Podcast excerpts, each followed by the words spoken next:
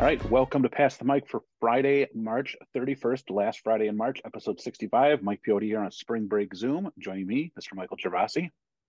Never retire or put my mic on the shelf. The baddest rapper in the history of a rap itself. Not bitter or mad, just proving I'm bad. You want to hit, give me an hour plus a pen and a pad. I think you're going to get this one. Give it some thought. I'll give you a hint. Hold on. This song has been on Pass the Mic before. The song has been on Pass the Mic. Yeah, the second time I've done this one. Is it MC Hammer? Not MC Hammer. It's LL Cool J, I'm Bad. Oh, you used the same song before as an intro? I did, but I put as the intro, but I put, you know, a part that I thought you would get. This, I just heard this song pulling into my driveway today, and I thought, man, that's a cool part, so I thought I'd do that. Sorry. That's all right. That's all right. Good. Not the first time you've disappointed me. No, but I've been pretty, it won't be the last either, that's for sure. Right. Feedback from last week, our famous Cheater episode, I posted a little picture of Joey Greco, host of the classic TV show Cheaters, to sort of prep the show. And it's interesting, I actually had someone, I'm not going to name the staff member, but a staff member brought me a paper that was clearly written using the ChatGPT technology. Mm-hmm. Awful. You would have to be a robot not to guess that this wasn't not written by any human being. Now, yeah. I don't know if this person used the cheapest version they could find out there or whatever, but you know, we sort of talked about it last week that you get to know your kids, you know, their vocabulary, and one or two words could pop up. The problem that I noticed with this actual piece of writing is that they tend to repeat things over and over. This mechanic, you know, to whatever you say you want addressed to, yeah. These computers overcompensate, saying really? Things way more often that need to be said, you know, and a part of that, like when I taught writing, and my motto for writing and my motto for everything is less is more. If you yeah. can get your point across, and if you can get what you need to get across in it, because, you know, all the time people go, 6 to 8 pages long, please, you know, like everyone's always worried about length, whether it be a speech or a paper.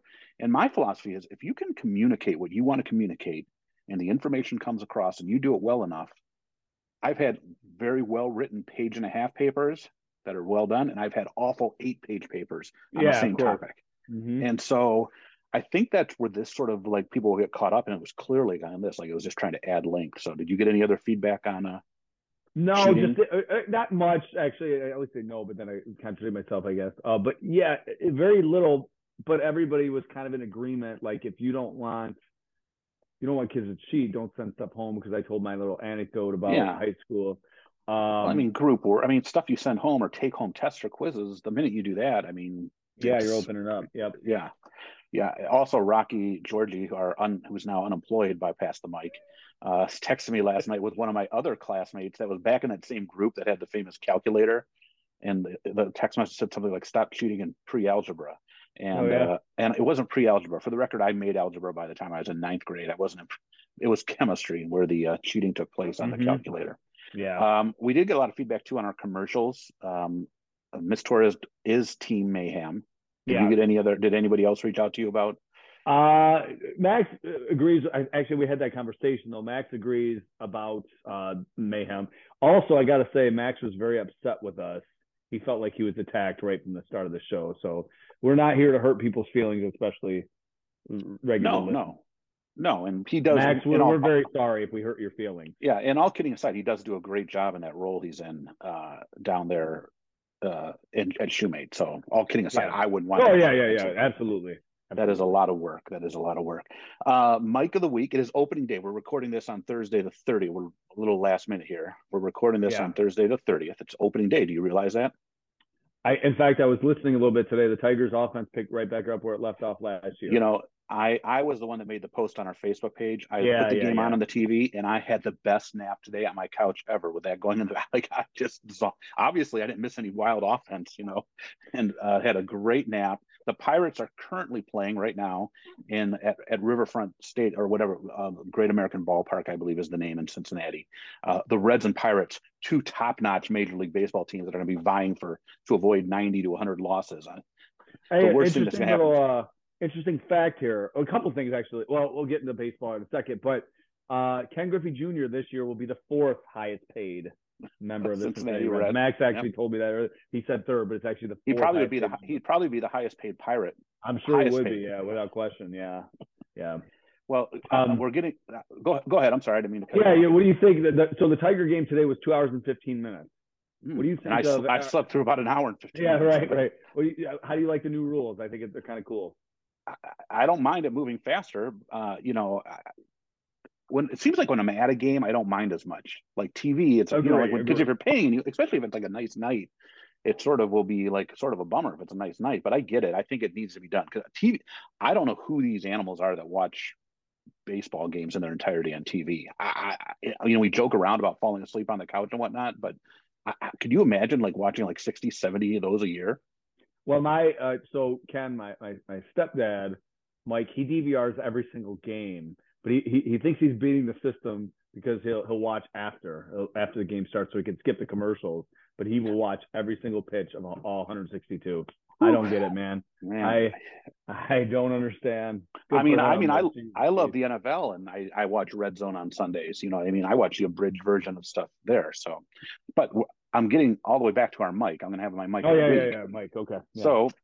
Joking around about the Pirates, but one of their two little hints of greatness since 1980, the more recent one a few years ago with Andrew McCutcheon and company, who's now back. But back when I was in high school, they had some very good teams in the Barry Bonds, Bobby Bonilla, who still gets a check from the Mets, Doug Drabeck, and Jim Leland. Their catcher at that time was Mike LaValliere. Yeah, he was with the Pirates. Longer hair, right? Yeah, 87 to 93. They called him Spanky. Little pudgy little guy, really good defensive catcher, really couldn't hit, but he was great with the pitching staff. But that was right in that prime era of when I was in high school and was following the Pirates. Okay, so I got to ask you because I know we've talked about this play before.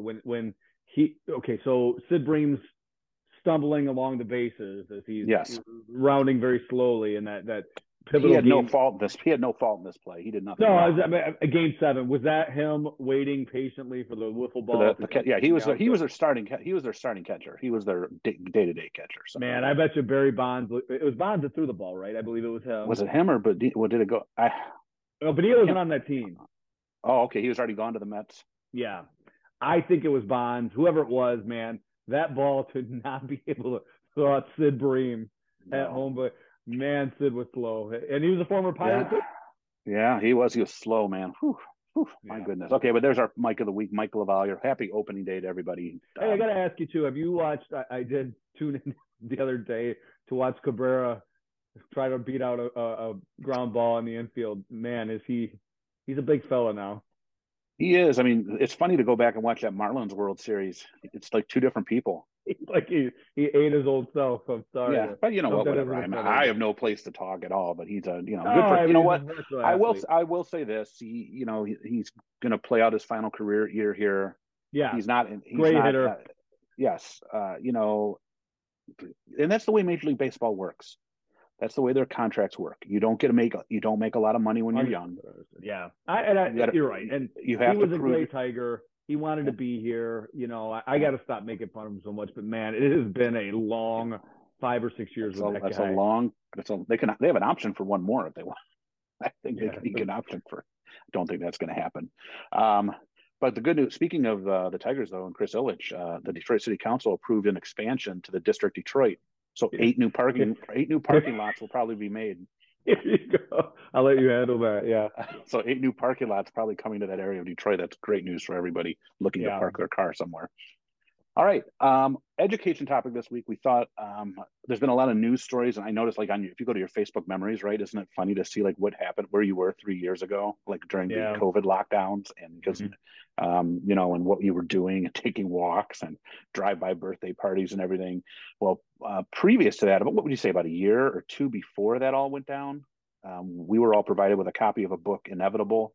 Yeah, I'd say probably 2 years before. Yeah, it was sort of like a summer read, right? Or it was a summer read, and we spent some time in professional development and staff meetings talking about it. Well, basically, it was the premise of the book, for those of you that don't want to go out and read it, was that education, the old school method of 6 days a week, 6 hours a day, every kid goes to these classes, core classes, was inevitably going to change and run out to this new system of methods to deliver education, right? Right, right. That was the, I mean, that, I'm giving the abridged version here. There's a lot of elements to it. I guess I would simplify it and just say it was more an education system more tailored to each individual student. Yes, individual math.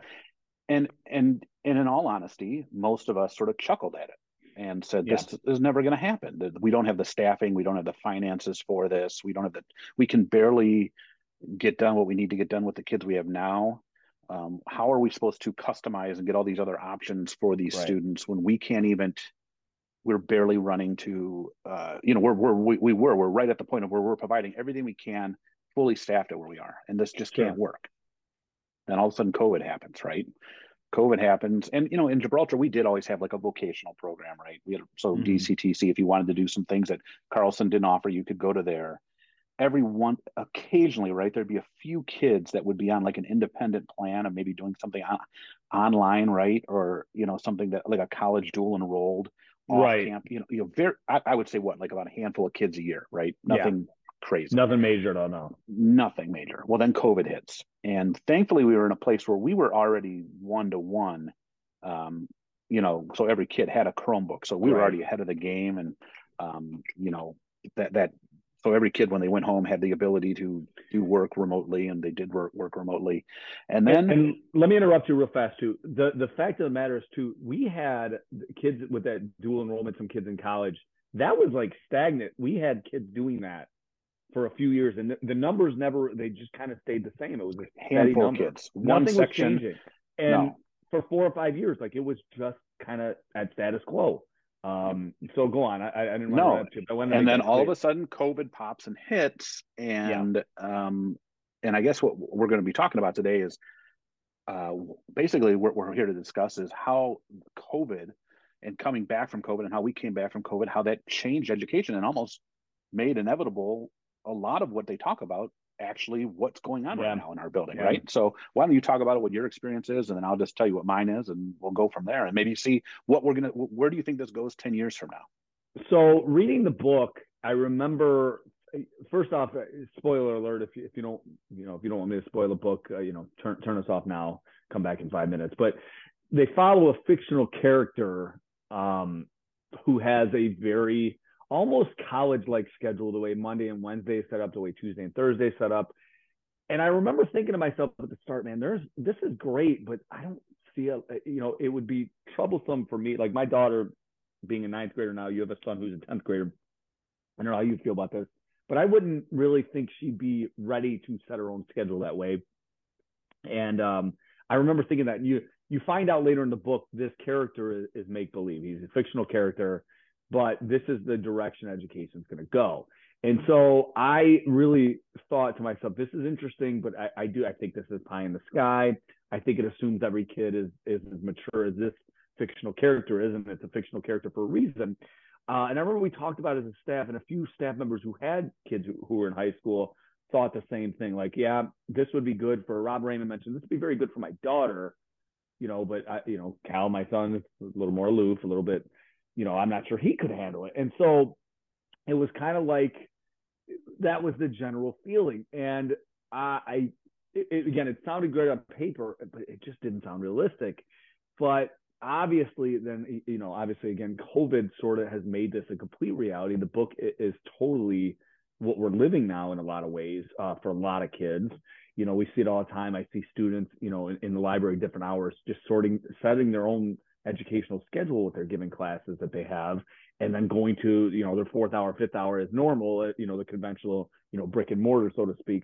And, you know, I think of a book I read there, and I've mentioned him before, this author, Yuval Noah Harari, wrote, you know, A Brief History of the Past, and he did one of the present and one of the future. And one of the things he talked about in this book, which again seemed very unrealistic for me, and I think this is about 4 years old, was robots teaching the classroom. And I still don't think it's going to happen. But one of the things he mentioned in there I thought was really interesting is, and Mike, I want you to think about this. Obviously, you've lost touch with the classroom, but think back when you were in the classroom, you ask a class, you know, how many of you understand this?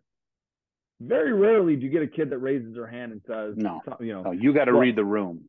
Right. This robot would be able to see a class and look at the parameters of your face and figure out if you understand something or not. Like a lie detector test. Yeah, and cater the education to each specific student that way. And again, that sounds unrealistic, but again, what we're living with now sounded unrealistic 4 or 5 years ago. So, you know, I don't know if that's the direction we go. Maybe there's some sort of collaboration between artificial intelligence teaching and the classroom teacher, because there's still, you know, the kids will even say, well, that sounds good, but the classroom connection with the teacher is more important, you know? And so yeah. I think but that could be something down the road that we'd all get a robot aid. I mean, seriously, grades the papers. And I guess what frightened me about that book was the fact that this robot would be able to teach a lot more students at once. And it almost sounded like, I'm going to have to revisit the book. I actually gave it to Jessica, but it almost sounded like, a Zoom-like setting before we knew what Zoom was. I don't know if Zoom had been invented yet, but that's how this robot would be teaching the class. So I just wonder if that's something like some sort of hybrid model or something like that is where we go down the road, you know, and kind of combining what I read from that book with Inevitable. So remember, 2001 A Space Odyssey, right? Yeah, a long time, but yeah. You be careful with those robots. I still, they'll need to keep one teacher around on a Segway, probably Cliff Mentor, and all of us will just be replaced by robots. I don't know what you're talking about. Okay. So, you know, I think a good point you raise is, first of all, it went from being like a niche, small thing of like a few kids here and there that would go their own path to now we have a whole school. Lakeshore, which was around pre-COVID, so we have a whole virtual school, grades K through 12, right? Like, so if a kid doesn't even want to step foot into a classroom and they want to be like a gymnast, things that require a lot of time outside of school, gymnast, dancer, other things. You know, it used to always be the quote unquote, you know, if there's a teen pregnancy, what do we do with this student that got pregnant? Well, now it's much more of, you know, this is what this is for. It's not, that's not what this alternative path is for. I think back to, we have many ninth graders right now that are taking an online like sign language course or something. You know, back when we read this book, okay, maybe the most advanced of the advanced can do this online stuff. We trust it to anybody that wants to take it. They're in the library now working. Right. There's many of them that are ninth grade, 10th grade. My son is in 10th. He's signing up to do the dual enrolled college next year. Chloe took many of those. I highly suggested them as the AP coordinator, more so than the AP classes. Don't come at me, College Board, but I think it's just a better route. And those classes, you know, Nate was already asking me, he's like, so how does it work? Do we meet? I go, no, you don't meet 5 days. You know, it's third hour in your advisory and you're like either 2 or 3 days a week. The other 2 days you have nothing. Some of those kids sit in the library, some go home for, you know, do whatever. But it's this freedom that is now here. Are all parts of Inevitable here?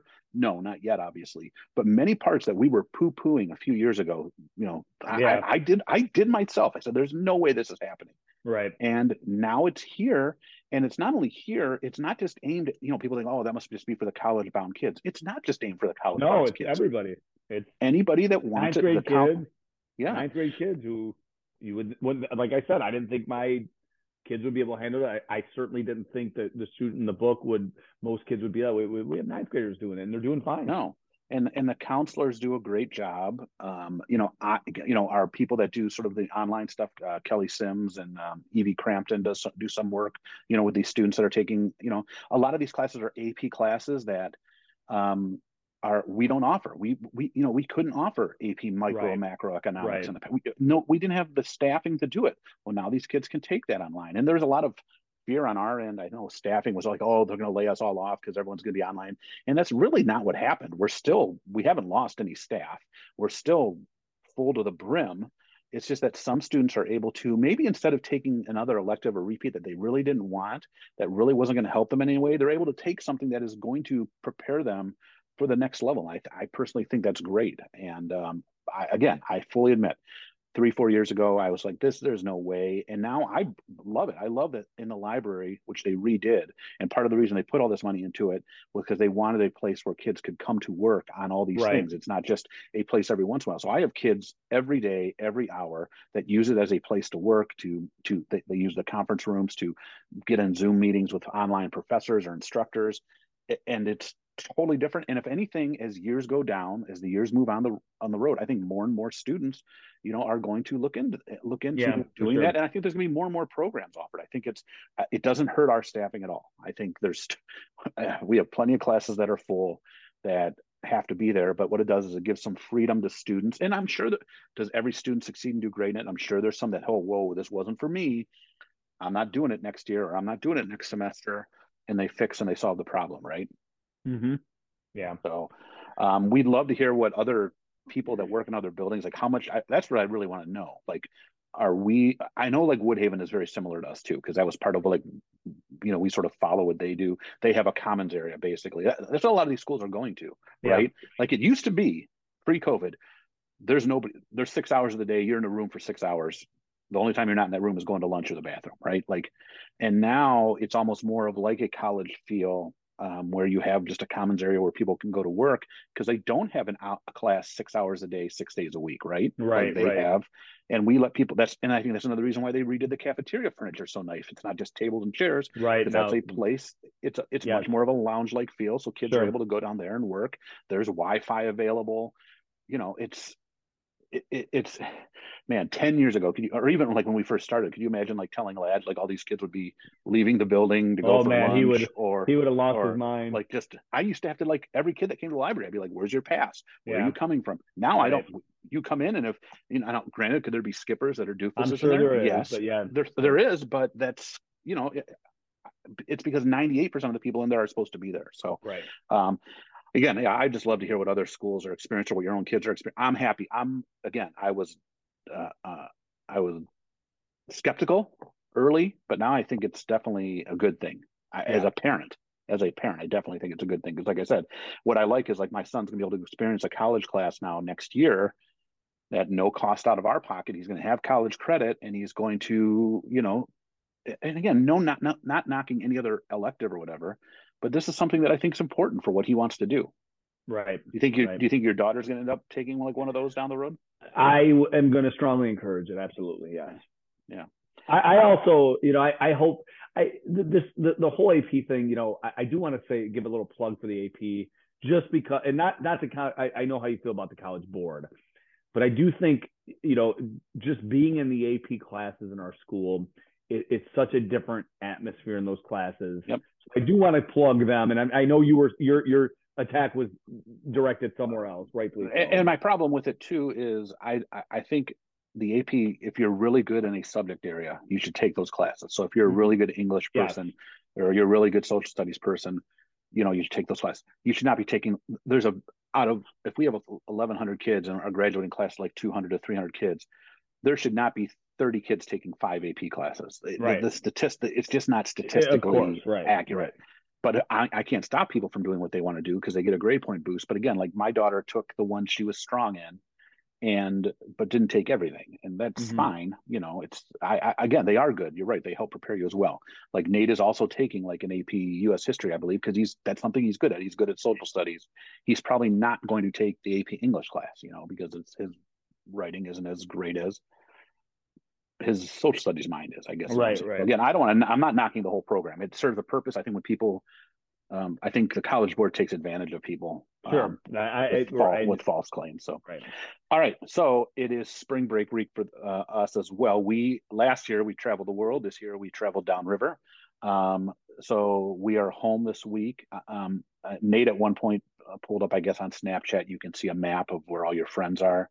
And like the state of Florida was just covered with little bitmojis of people that, I know. You know, yeah. Am I right? Yeah. Like, I don't sound like the boomer guy. So I thought, okay, what a great topic for us this week to be overrated, underrated, the state of Florida. Some people love it. Some people hate it. Some people are indifferent, but a lot of Michigan people go there for spring break. It seems to be like the norm, right? Like 75, that's the way it goes. So with that, what do you have? How many times have you been to Florida in your life before we start this? Can you roughly? I mean, more than two. Only twice. Only twice. I think I didn't really have to stop and really think about it. Maybe three times. Actually, three times. Man, I would have to. Now that I think about it, I've actually been a lot because I went as a kid to Disney with my mom and my parents, and then I did a wedding when I was like in high school, and my cousin got married down there. And then I did Disney twice with the kids, just us, and then Rice, Dr. Rice took us one time. That's the third time. Then I did. Yeah. I mean, I've actually been a lot. I've been to a Steeler-Tampa game. I've been to, we did a baseball trip. The baseball trip where Dr. Rice got called out by Ramon Colon. Former Tiger pitcher. We were right behind him. Man, what did Colon say? I cannot say. We'd lose our family friendly, and I don't have the beep. Just asking. All right. He was not happy with Mr. Rice asking Dolzemeier for an autograph, and not Ramon. Oh, man. Rice has an amazing impact on everybody. Yeah, Dolzemeier, that's a name from the past. Yeah. That was a good Tiger team that year. All right. So with that, what do you have for overrated Florida? All right. So I'm taking this one in my own direction, and I have to because I just took my daughter to get her teeth cleaned, and so my underrated is going to be Mike. I've done my research and I'm thinking outside the box here, and I'm not a sheep. So I'm going to take this topic and run with it. All right. All right. It's yours. I'm going over here. My overrated though is just going there itself. So many people go at once. You talked about the travel, traveling down there and how you don't like dealing with the crowds and all that stuff. Well, that's your entire trip when you go. I remember, especially Disney, this time of year, spring break time. Yes, and granted, Disney was not during spring break, but we went to Disney. I just remember getting on the buses at the end of the night, and every single adult just looked absolutely miserable. Every single one, sweaty and smelly and just miserable. So I'm just going Florida in general. The crowds. I went to St. Pete Beach and spent some time at Clearwater Beach my senior year, and it was cool. It was nice. I don't think those are. I know they're hot spots, but I don't think, they're not Panama or Daytona or wherever else MTV used to go. But, it was a decent time. But I remember even at that time, it was just like, what is this? This isn't all it's cracked up to. We could have just done this somewhere else, But so I'm just saying Florida in general. There's the whole state's overrated. The whole state. I remember 88.7 used to do a bit, every morning where they would say this happened in Florida. And, there was always some anecdotal and I'm sure selective cherry picking story about only this could happen in Florida, but the whole thing in general. So I'm going Florida. Man, you painted a broad brush. My overrated is going to be the Orlando area. When there's so much, I think, other things better outside of there, like, because the problem is you go to Orlando and you're sort of stuck in the middle of it's a swamp, right? And it's you're at it's amusement park central, right? Like, yeah. And I get it, man. I'm not, we had Disney has made their money, and I did it. Like I said, I did it. My mom took us there with my grandma when I was a kid. We did 2 trips with the kids. I said we're done, and I am done, and it was fine. There's other people that go all the time. I'm not here to, whatever brings other people joy that doesn't break the law, that's fine with me. It's none of my business. Mm-hmm. But I just think that area, that part of town, to me, if I had to pick, like if you said, here's $4,000 or $5,000, you want a trip to anywhere in Florida, I would avoid that area. I would avoid that. Like I would not, that would be a place that I would not want to go. Because I think there's other areas, and I'll get to that, am I underrated, that I would go. So I think that's like the overrated part, but I think that's where a lot of people go, and that's their thing. I get it. Not my thing.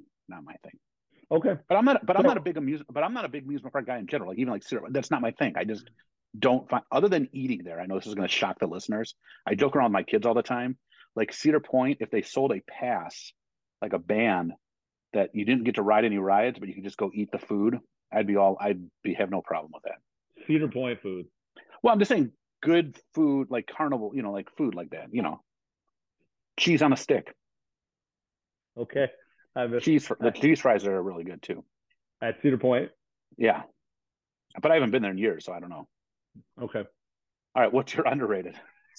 Since the whole state's overrated, I don't know what you're going to give us as underrated. Yeah. So listen, like I said, I was at the dentist today with my daughter, and the person cleaning her teeth mentioned that her daughter and her friends were trying to find somewhere in Florida to go, and there was like nowhere, so they went to New York.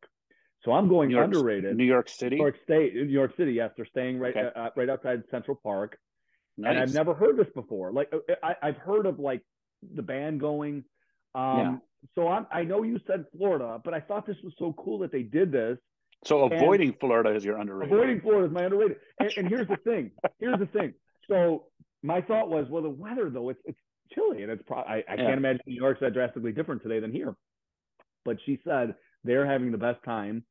They're so glad they did this, and I've never heard this as a senior class trip. So yeah, hey, that's you know, teach their own. I mean, I love your overrated is the whole state, and your underrated is avoiding the state. That's avoiding going in, and again. We're not going to be the Florida Tourism Bureau is not going to be sponsoring the Pass the Mic podcast. No, and you know, our regular listeners, the Pates, are going to be all upset with us, and maybe, you know, Elizabeth will tune us out for a bit. They were in Universal. They were my overrated. They were in Universal. I'm sure the Burr guys are going to let us have a little bit too. You know, Bill always has something to say, but this is you know, I think it's pretty cool. I love New York City. I've been there twice. So I thought that was cool. I think that's interesting, and it happened today. It's almost like I had to bring that to Pass the Mic. Okay, well there you go. That's fine. My underrated sort of ties in with my overrated, as I sort of hinted to that. If I, you know, almost if I had the $5,000 prize, right? I think the Gulf Coast area of, and you mentioned Clearwater, St. Pete Beach, even up. And that was going to be my underrated. That was for us here in Michigan. To me, that's like the nicest beach area within close travel, ocean travel. All right, Ocean Beach. Okay, I've given my philosophy on Myrtle Beach and the whole East Coast. I mean, that's night and day compared to like Clearwater, you know, Clearwater Beach, St. Petersburg, and then I haven't been to Destin. I know my sister and a bunch of our coworkers are there right now, I believe, right? Rocky and company. Yeah. I hear that's beautiful up there too. We went a few years ago. We drove down there. It was nice because it wasn't crowded. It was just you get up, you go to the beach, you can walk up and down the little strip. There's restaurants that you can go into with just a t-shirt on and a pair of shorts. You know, I didn't have to. I always think back to like what was that movie with John Candy, Summer Rental, where you know, it wasn't anywhere fancy like that where you had to like worry about the locals and all this stuff. So the Gulf Coast, I mean, you can't deny. Especially for us that are living through this crappy weather up here. Oh, the weather that is beautiful down there to get some sun, and it's drivable, and it used to be reasonable, but as more and more people move into the state, Florida, that was the other thing about Florida too. It used to be a reasonable travel destination from here, right? Like you could fly into a lot of the places out of Detroit Metro, but the problem is that it's getting so, I mean, everywhere's expensive. I hate to sound like, you know, get off my lawn guy. I mean, I'm looking at stuff right now, trying to find somewhere to go this summer. Everything is expensive.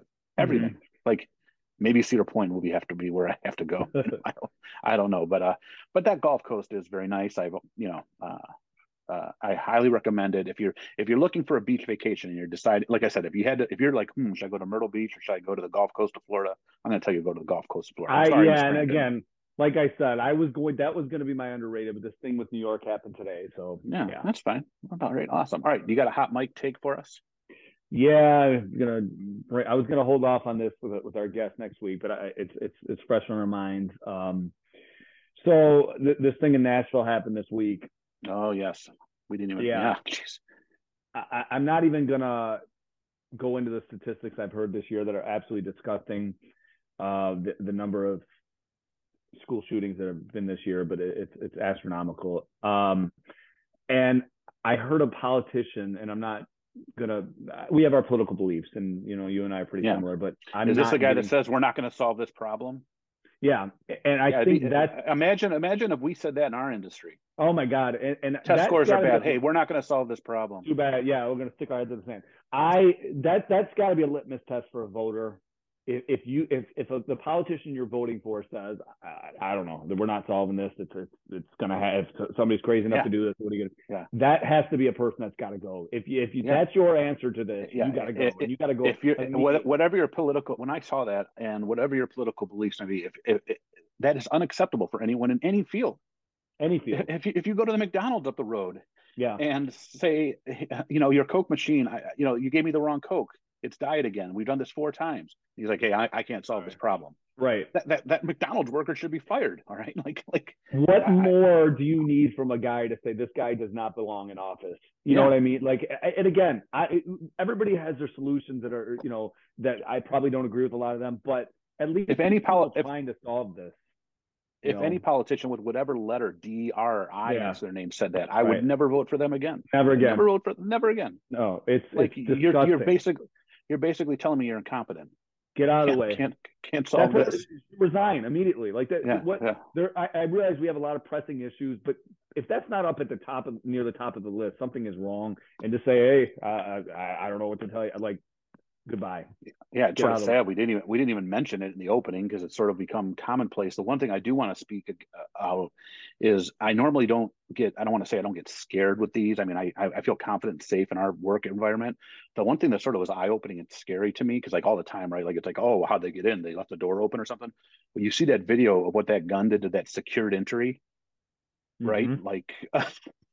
Right. So, I mean, what's next now? The secure entries aren't good enough. We're going to put in like bulletproof glass. Because I mean, that thing just tore that glass out. Right through it. It took seconds. Now, granted, that held her up and they were able to set, you're able to hear that. But that to me was sort of my first eye opener, went like, holy cow, and again, I'm not a firearms expert. I'm not here to say I am, would a pistol be able to do that quickly?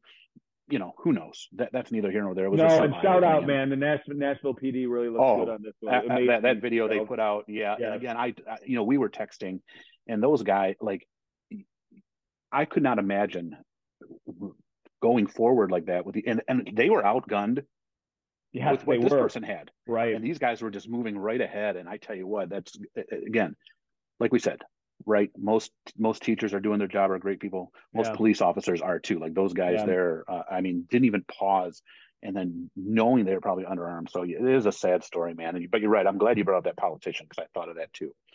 My hot mic take, and I want your opinion on this sort of. So I'm going to keep tying in with spring break. A lot of people gone. We were gone last year. A lot of people. So social media. I'm on the Instagram and Facebook. I think there's like two trains of thought, I guess, of people being on vacation. All right.